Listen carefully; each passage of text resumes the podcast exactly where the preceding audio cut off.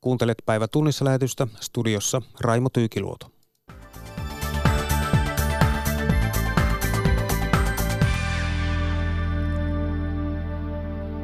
Suomen Pankin pääjohtaja Olli Rehn oli vahvoilla kansainvälisen valuuttarahaston IMFn pääjohtajan tehtävään, mutta toisin kävi. Ja ohi on huippuvirka mennyt suomalaiselta monen monta kertaa aiemminkin. Miksi? Saksa ja Ranska ovat tuominneet Venäjän poliisin toiminnan Moskovan mielenosoituksen hajottamisessa. Mistä kuohunta Venäjällä johtuu? Hongkongissa laaja yleislakko on sekoittanut liikennettä ja satoja lentoja on peruttu. Perutuilla lennoilla on lentoasemien tietojen mukaan myös Finnairin asiakkaita. Ja onko Kiina joutunut Yhdysvaltojen sisäpolitiikan uhriksi, kun Yhdysvallat määräsi jälleen viime viikolla uusia tuontitulleja kiinalaistuotteille? Tässä aiheita, mutta aluksi puhetta ekaluokkalaisista.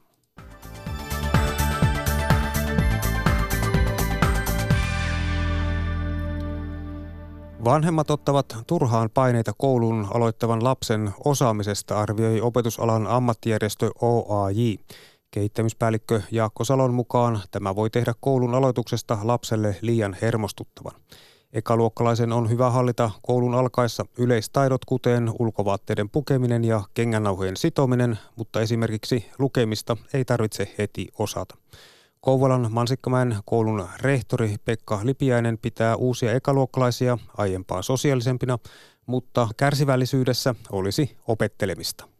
Nykyisin koulunsa aloittavista lapsista, niin niitä, joilla on jo lukutaito, niin on varmasti koko ajan ikäluokassa vähän enemmän. Ja siitä jos ajatellaan ihan peruslapsia, niin tota, nykylapset on tällaisia niin kuin sosiaalisia ja, ja tota, juttelutaitoisia, että jos joskus on ollut lapsia, jotka niin kuin kovasti aristi opettajaa, niin mä luulen, että nykyisin niitä lapsia, jotka eivät osaa opettajalta jotain pyytää, niin on vähemmän kuin aikaisemmin. Ja sitten taas vastaavasti nykylapsen haasteena niin se, että malttaa odottaa omaa vuoroaan, niin sitä kärsivällisyyttä näille lapsille sitten saisi toivoa vaikka vähän lisääkin. Näin totesi Kouvolan Mansikmäen koulun rehtori Pekka Lipiäinen. Suomi esittää kahta miestä. Tehtävään valitaan ranskalainen nainen. Näin kävi, kun Euroopan keskuspankkiin valittiin muutama viikko sitten pääjohtaja. Myös Suomen Pankin pääjohtaja Olli Rehn oli vahvoilla kansainvälisen valuuttarahaston IMFn pääjohtajan tehtävään, mutta toisin kävi. Millaista on yrittää saada huippuvirkaa maailmalta, kun huippuvirka on mennyt ohi suomalaiselta monen monta kertaa aiemminkin? Finanssineuvos Sari Sontag valtiovarainministeriöstä ja keskuskauppakamarin toimitusjohtaja Juho Romakkaniemi ovat Jari Niemelän vieraina. Juho Romakkaniemi, EU valitsi siis myöhään perjantaina bulgaarialaisen Kristiini, Kristaliina Georgievan omaksi ehdokkaakseen kansainvälisen valuuttarahaston IMF, IMFn johtoon. No, suomalaisilla on näitä tappioita tai pettymyksiä EUn huippuviroista ollut aika montakin. Miksi näin on? Minkälaista peliä EUssa näissä ehdokasvalinnoissa kulissien takana käydään? Tietysti kovaa peliä, mutta täytyy ensiksi sanoa se, että kun suomalaiset nimet on näissä spekulaatioissa mukana, niin se on jo kova juttu sinänsä, koska niitä silloin vakavasti harkitaan näihin tehtäviin näitä henkilöitä.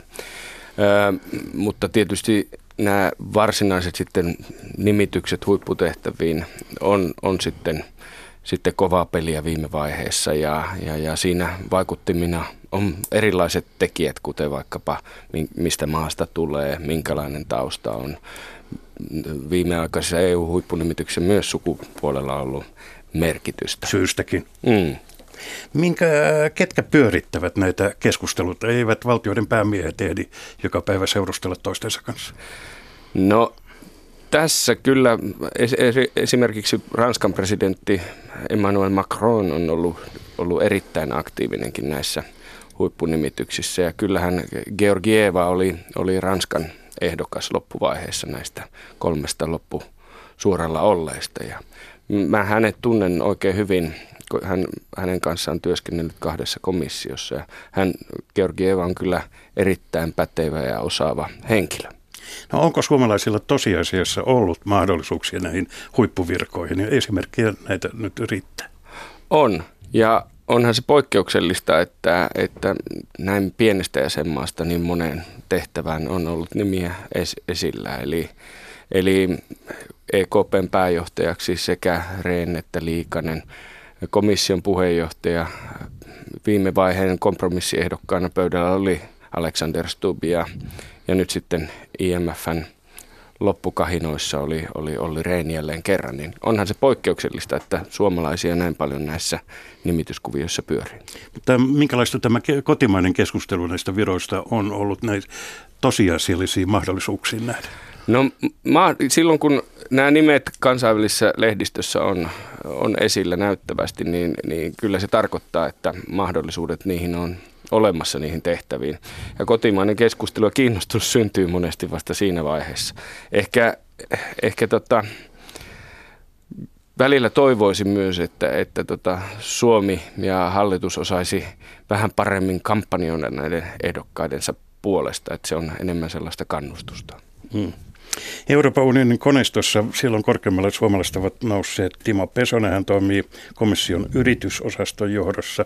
Komissiossa on oikeus- ja kuluttaa-asioiden pääosastoa johtavat Tiina Astola ja Euroopan petosten torjuntavirastoa johtaa Ville Itälä ja esimerkiksi Reijo Kemppinen toimii Eurooppa-neuvoston viestintäjohtajana.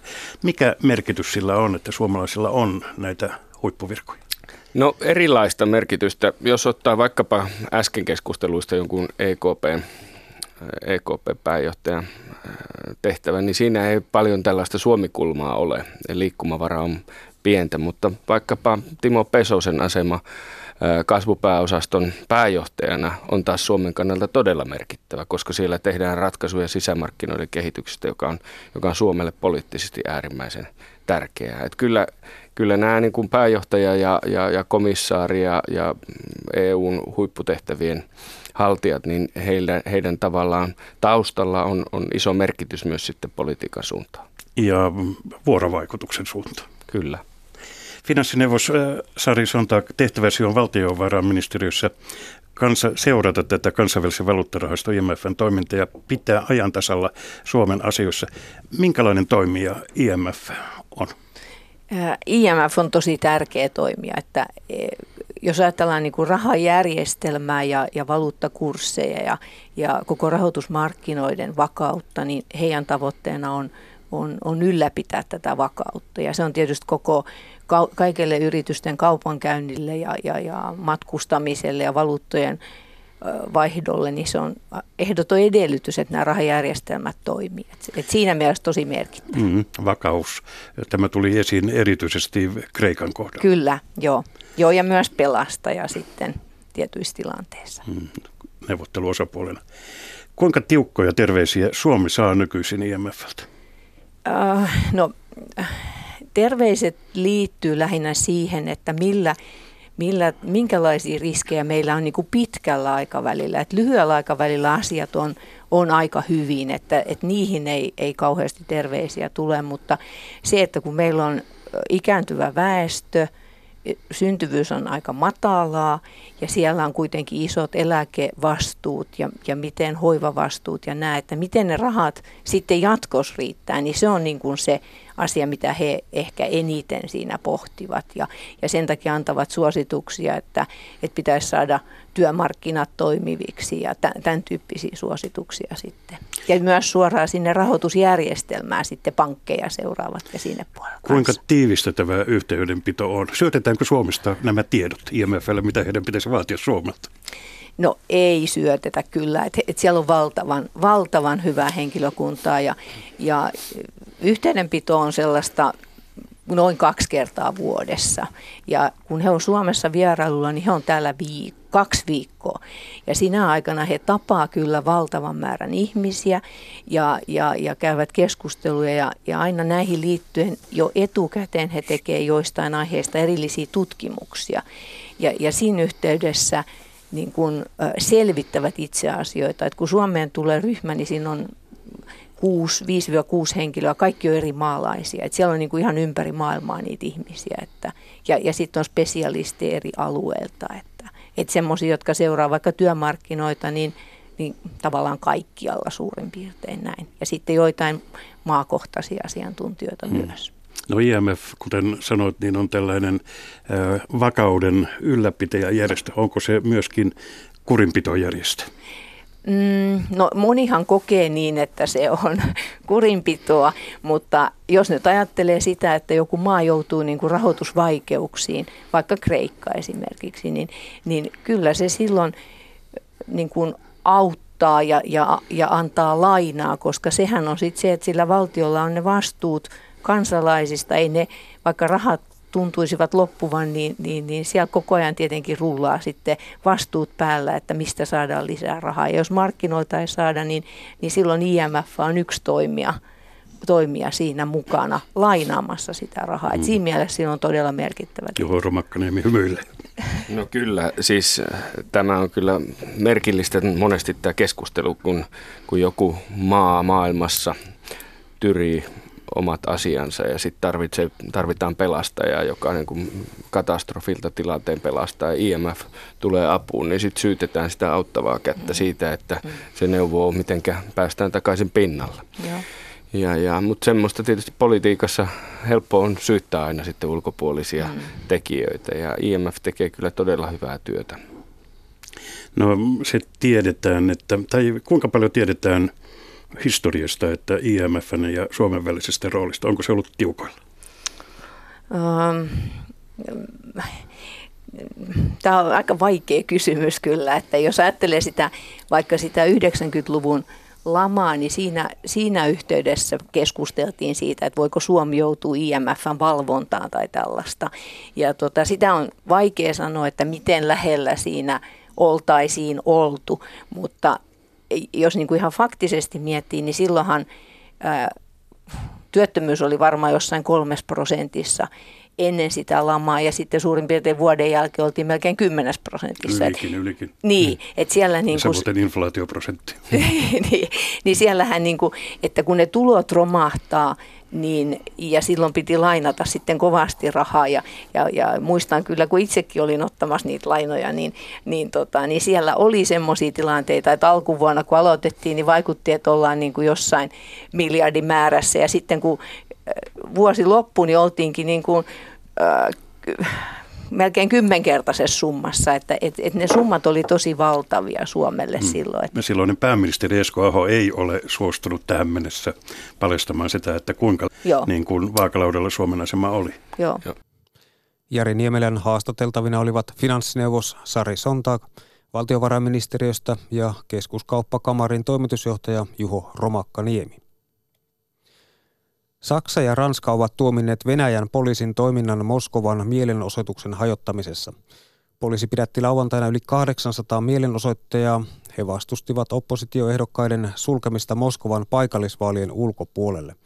Ranska kehotti Venäjää vapauttamaan pidätetyt mielenosoittajat. Saksan mukaan Venäjä rikkoo kansainvälisiä velvoitteita ja kyseenalaistaa oikeuden vapaisiin ja reiluihin vaaleihin.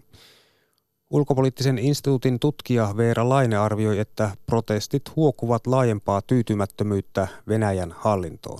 Rosa Kettumäki. Minkä takia Venäjällä ollaan tällaisessa tilanteessa juuri nyt? No juuri nyt tässä on tietysti ollut tämän laukaisevana tekijänä tämä, että itsenäisiä ehdokkaita ei ole päästetty osallistumaan näihin tuleviin paikallisvaaleihin. Mutta toisaalta mä ajattelisin, että, että oppositio toki on ollut, tämmöinen liberaali oppositio on ollut jo pitkään väsynyt tähän tilanteeseen ja, ja turhautunut. Mutta se, että on myös tavalliset ihmiset lähtenyt aika suurelta osin osoittamaan tukensa näissä isoissa mielenosoituksissa, niin, niin se kertoo mun mielestä myös siitä, että täällä taustalla on semmoista laajempaa tyytymättömyyttä Venäjän kansan keskuudessa. Niin. Mitä se tyytymättömyys on, mikä nyt tässä sitten purkautuu? No silloin varmasti monia monia ilmenemismuotoja, mutta ehkä tärkeimpänä nyt voisi ajatella, että semmoinen kommunikaatiokanava puuttuu Venäjän kansan ja hallinnon välillä. Eli jos on semmoista omaan arkielämään suuntautuvaa tyytymättömyyttä tai tämmöistä väsymystä tai pettymystä siihen hallintoon, niin sille ei oikein ole purkautumiskanavia. Ja, ja käytännössä mä ajattelisin, että se liittyy siihen, että ihmisten arkielämässä kokemat huolet, joita näissä mielenosoituksissa on viime vuosien aikana aikana noussut esiin, niin ne on todella sellaisia, jotka oikeastaan kiinnosta tämän hetken vallanpitäjiä. Eli korruptio, jätehuollosta on ollut mielenosoituksia nyt näistä paikallisvaaleista, että tämä on tämmöinen niin kuin selvästi poliittinen mielenilmaus verrattuna näihin aikaisempiin. Mm. Puhutaan oppositiosta, liberaalioppositiosta. Keitä nämä poliittiset toimijat ovat, jotka nämä mielenilmaisut ovat tässä liikkeelle sysänneet ja toisaalta keitä on estetty näissä vaaleissa ehdokkaita laittamasta vaaleihin ehdolle? No tällä hetkellä nyt kenestä nyt puhutaan just näissä mielenosoituksissa, erityisesti Moskovassa, niin kyse on tämmöisestä niin sanotusta järjestelmän ulkopuolisesta oppositiosta, eli semmoisista oppositiotoimijoista, jotka ei ole edustettuna Venäjän poliittisissa elimissä tällä hetkellä. Eli niiden pienten puolueiden ehdokkaita tai itsenäisiä ehdokkaita, jotka ei ole päässyt ikään kuin haastamaan valtaa virallisesti missään muualla ja sen takia he yrittääkin nimenomaan paikallistasolla edetä. Et Venäjällä on esimerkiksi valtakunnallisella tasolla Duumassa niin sanottu oppositio, joka on tämmöinen sanotaan systeemioppositioksi, tämmöiset puolueet, jotka Duumassa on valtapuolueen kanssa, mutta ne käytännössä ei haasta sitä valtapuoluetta, eli ne ei ole kyllä tämmöisiä niin kuin, ikään kuin aidosti oppositiossa olevia liikkeitä. Mm. Tästen uutisointien yhteydessä puhutaan usein laittomista mielenosoituksista siitä, että nämä protestit eivät ole saaneet lupia, niin mitä se laiton mielenilmaus nyt sitten käytännössä tarkoittaa? Siinä kyse on oikeastaan siitä, että lupaa pitää anoa mielenilmaukselle etukäteen viranomaisilta ja viranomaiset joko myöntää tai ei myönnä lupaa. Esimerkiksi näistä, mitä nyt on nähty, niin se ensimmäinen eli kaikista suurin sai luvan ja sitten nämä kaksi seuraavaa on, on ollut näitä, joille lupaa ei ole myönnetty. Tässä yhteydessä on ehkä hyvä muistaa, että, että niitä laillisia kanavia on koko ajan Venäjällä vähemmän, eli, eli siinä mielessä siihen pitäisi suhtautua myös vähän varauksella siihen laittomuuteen, koska siinä on se kytkös nimenomaan tähän pelotevaikutukseen. Noi uutiskuvat tuolta on tosi hurjia. Siellä ihan siis pystyy silmin näkemään, miten kovia ne poliisin otteet on. Niin mihin näillä hirvittävän kovilla reaktioilla pyritään?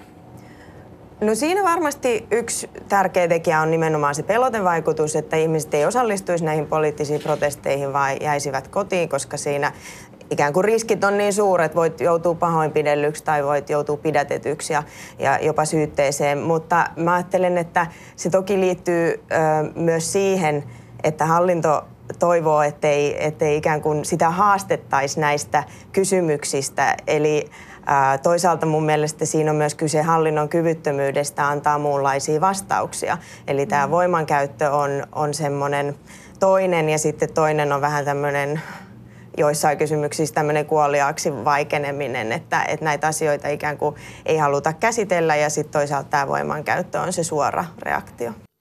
Arvioi ulkopoliittisen instituutin tutkija Veera Laine. Rosa Kettumäki haastatteli.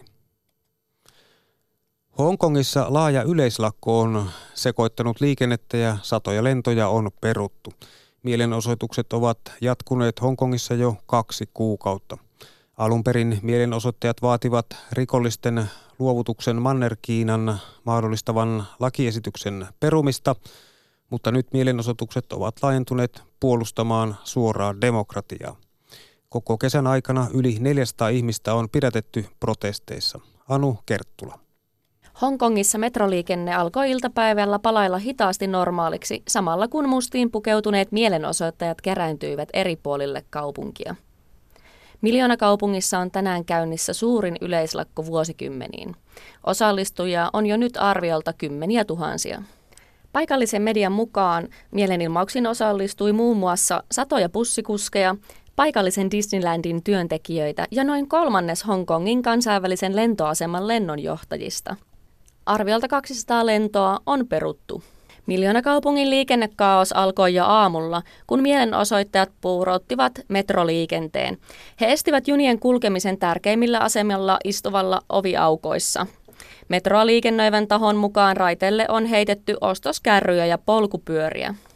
Hallintojohtaja Kari Läm sanoi tänään aiemmin puheessaan, että protestit vaarantavat kaupungin itsemääräämisoikeutta. 这扬言要搞革命，要光复香港。 Hallintojohtaja sanoi myös pitävänsä mielenilmauksia laittomana. Hongkongissa mielenosoitukset ovatkin jatkuneet koko kesän, kun kansa lähti kaduille vastustamaan kiisteltyä luovutuslakialoitetta. Toteutuessaan se olisi sallinut rikoksesta syytyttyjen luovuttamisen Manner-Kiinaan. Myöhemmin protesteissa on vaadittu myös hallintojohtaja Lämin eroa. Läm ei ole suostunut. Iltapäivällä mielenosoittajat ovat myös tukkineet merkittäviä tieosuuksia kaupungissa. Poliisi on vastannut laukaisemalla kyynelkaasua osalle protestialueista. Anu Kerttula toimitti. Hongkongissa on peruttu yli sata lentoa. Perutetuilla lennoilla on lentoaseman tietojen mukaan myös Finnairin asiakkaita.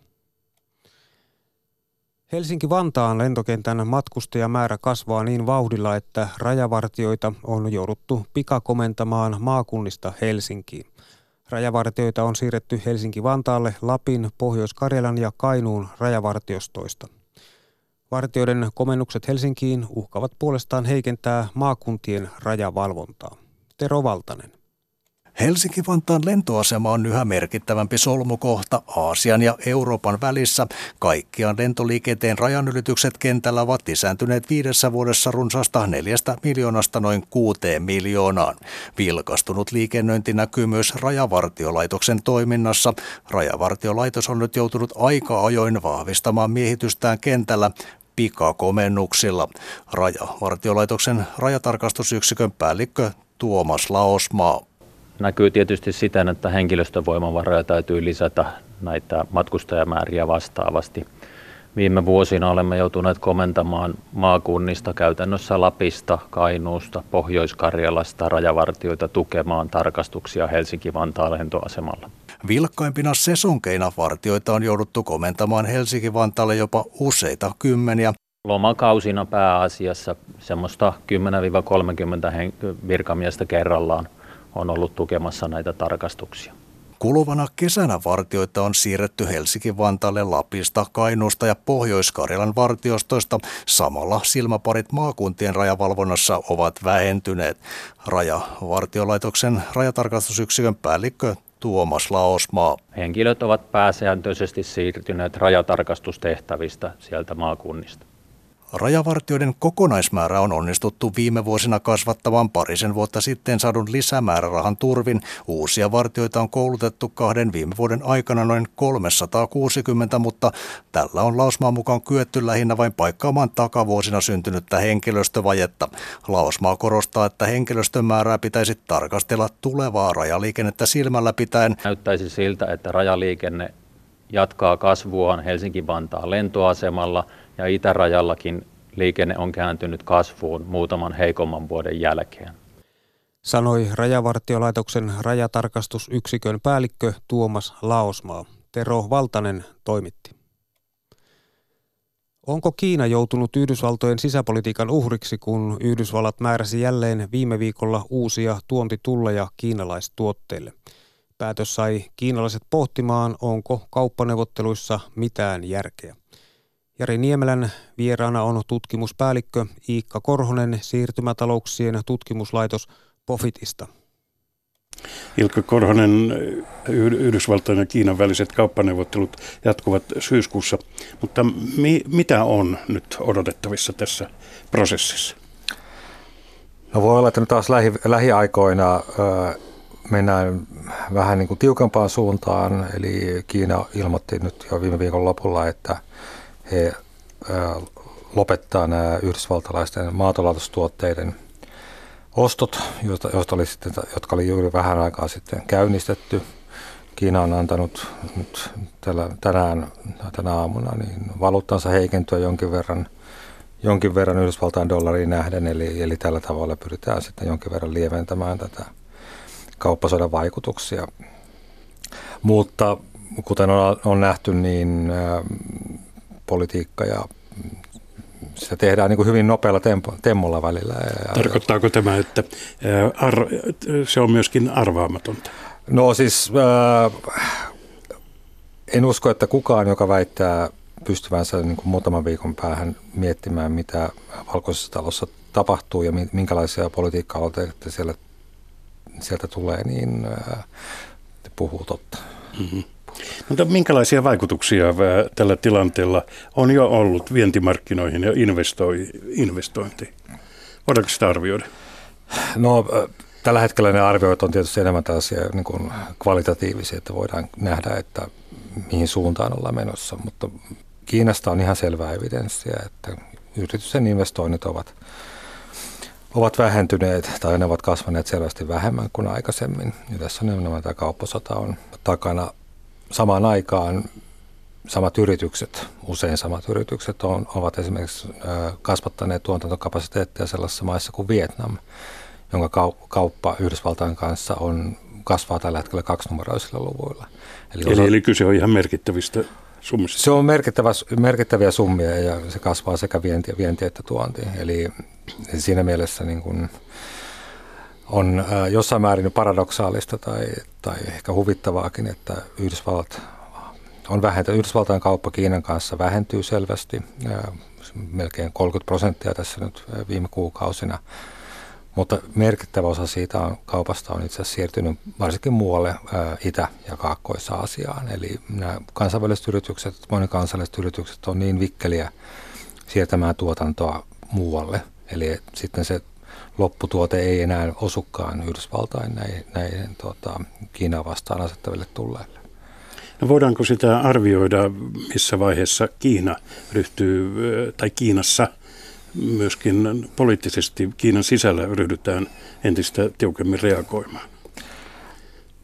No, äh, jos Yhdysvaltain ylimmän johdon politiikan arviointi on sen tämmöisen niin kuin tempoiluvuuden takia vähän vaikeaa, niin Kiinan, Kiinan kohdalla se ongelma on, että sen ihan ylimmän johdon ulkopuolella käytännössä me tiedämme hyvin vähän sieltä, siitä, minkälaisia keskusteluja siellä on. Se systeemihän on täysin, täysin läpinäkymätön.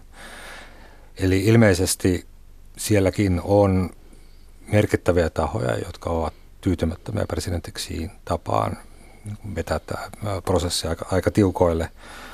Mutta tähän mennessä ei ole löytynyt sellaista vastavoimaa sen systeemin sisältä, joka olisi saanut aikaan jonkinlaista muutosta. Ja voi olla, että Trumpin tapa hoitaa tätä, niin itse asiassa pelaa sitten Kiinassa niiden kovalinjan, kovalinja, kovaa linjaa ajavien tahojen ää, potti. Eli paineita on sielläkin. Trump ilmoitti perjantaina EUn kanssa tekemästä uudesta kauppasopimuksesta, jossa Yhdysvallat ryhtyy tuomaan hormonivapaata naudanlihaa Euroopan unionin alueelle. Alkaako Kiina, anteeksi, alkaako Yhdysvallat etsiä maataloustuotteille ihan uusia ostajia? Jonkin verran tietenkin kyllä. Sinänsä tässä, jos nyt olen, olen ymmärtänyt oikein, niin tässä sopimuksessa ne määrät ei, ei ole hirveän isoja, mutta on tietysti siinä mielessä merkittävää, että jotain positiivistakin, positiivistakin tapahtuu. Yhdysvaltalaiset maataloustuottajat on monilla, monissa tuoteryhmissä on isoissa, isoissa ongelmissa. Että esimerkiksi sojan tuottajat, Kiina Kiinan sojan tuonti kääntyi viime vuonna selvästi enemmän esimerkiksi Brasiliaan kuin Yhdysvaltoihin. Ja tämä aiheuttaa isoja ongelmia yhdysvaltalaisille tuottajille. Ja sitten näitä ongelmia on, on jouduttu paikkaamaan antamalla julkista tukea maataloustuottajille. Eli tämä on äh, kohtuullisen valtava kansainvälinen vyhti. No näin, näin voidaan sanoa. O, mutta onko tässä Voidaanko ajatella, että kulman takana olisi tulossa jonkinlaisia ikäviä yllätyksiä esimerkiksi EUn alueelle? No se, mikä Yhdysvaltain ja EUn välillä on, on ollut pitkään ilmassa, on tietysti sitten Yhdysvaltain uhkaus asettaa esimerkiksi Euroopan unionin alueelta tuleville autoille – korkeampia tuontitulleja. tuontitulleja. Se vaikuttaisi ihan uuteen kaupunkiin. Se vaikuttaisi myös, myös meille, että suurin osa uuden kaupungin tuotannostahan loppujen lopuksi menee, menee Yhdysvaltoihin Saksan kautta. Tätä nyt sitten on, on, on, siihen on tullut aina lisää aikaa ja, ja neuvotellaan ja niin edelleen, mutta selvästikin Yhdysvaltain tai ainakin jossain, jossain päin Yhdysvaltain hallintoa on halua myös kovistella EUta ja saada myönnytyksiä esimerkiksi elintarvikkeiden viennissä. No vaikka Yhdysvallat ja Kiina ovat Suomelle tärkeitä kauppakumppaneita, voiko Suomi jollain tavoin hyötyä tästä tilanteesta tai pelkästään kärsi? Mikä on tilanne? No tietysti kuulostaa, voi, voi kuulostaa paradoksaalista sanoa, että, että joku ehkä hyötyykin kauppasodasta. Mainitsin jo, että Vietnam on selvästi hyötynyt tästä näin. Mutta kyllä jos katsoo esimerkiksi Kiinan tuontia, niin tämän vuoden alkupuoliskolla se jonkin verran supistui, mutta esimerkiksi tuonti EUsta ei supistunut. Eli voidaan, voidaan ehkä ajatella, että osa siitä tuonnista, mikä olisi muuten tullut Yhdysvalloista, niin on sitten nyt tullut, tullut täältä EUsta. Että jonkinnäköinen pieni merkki sinne plussarakkeeseenkin. Näin totesi tutkimuspäällikkö Iikka Korhonen siirtymätalouksien tutkimuslaitos Bofitista. Jari Niemelä haastatteli. Ja tässä oli päivätunnissa lähetys.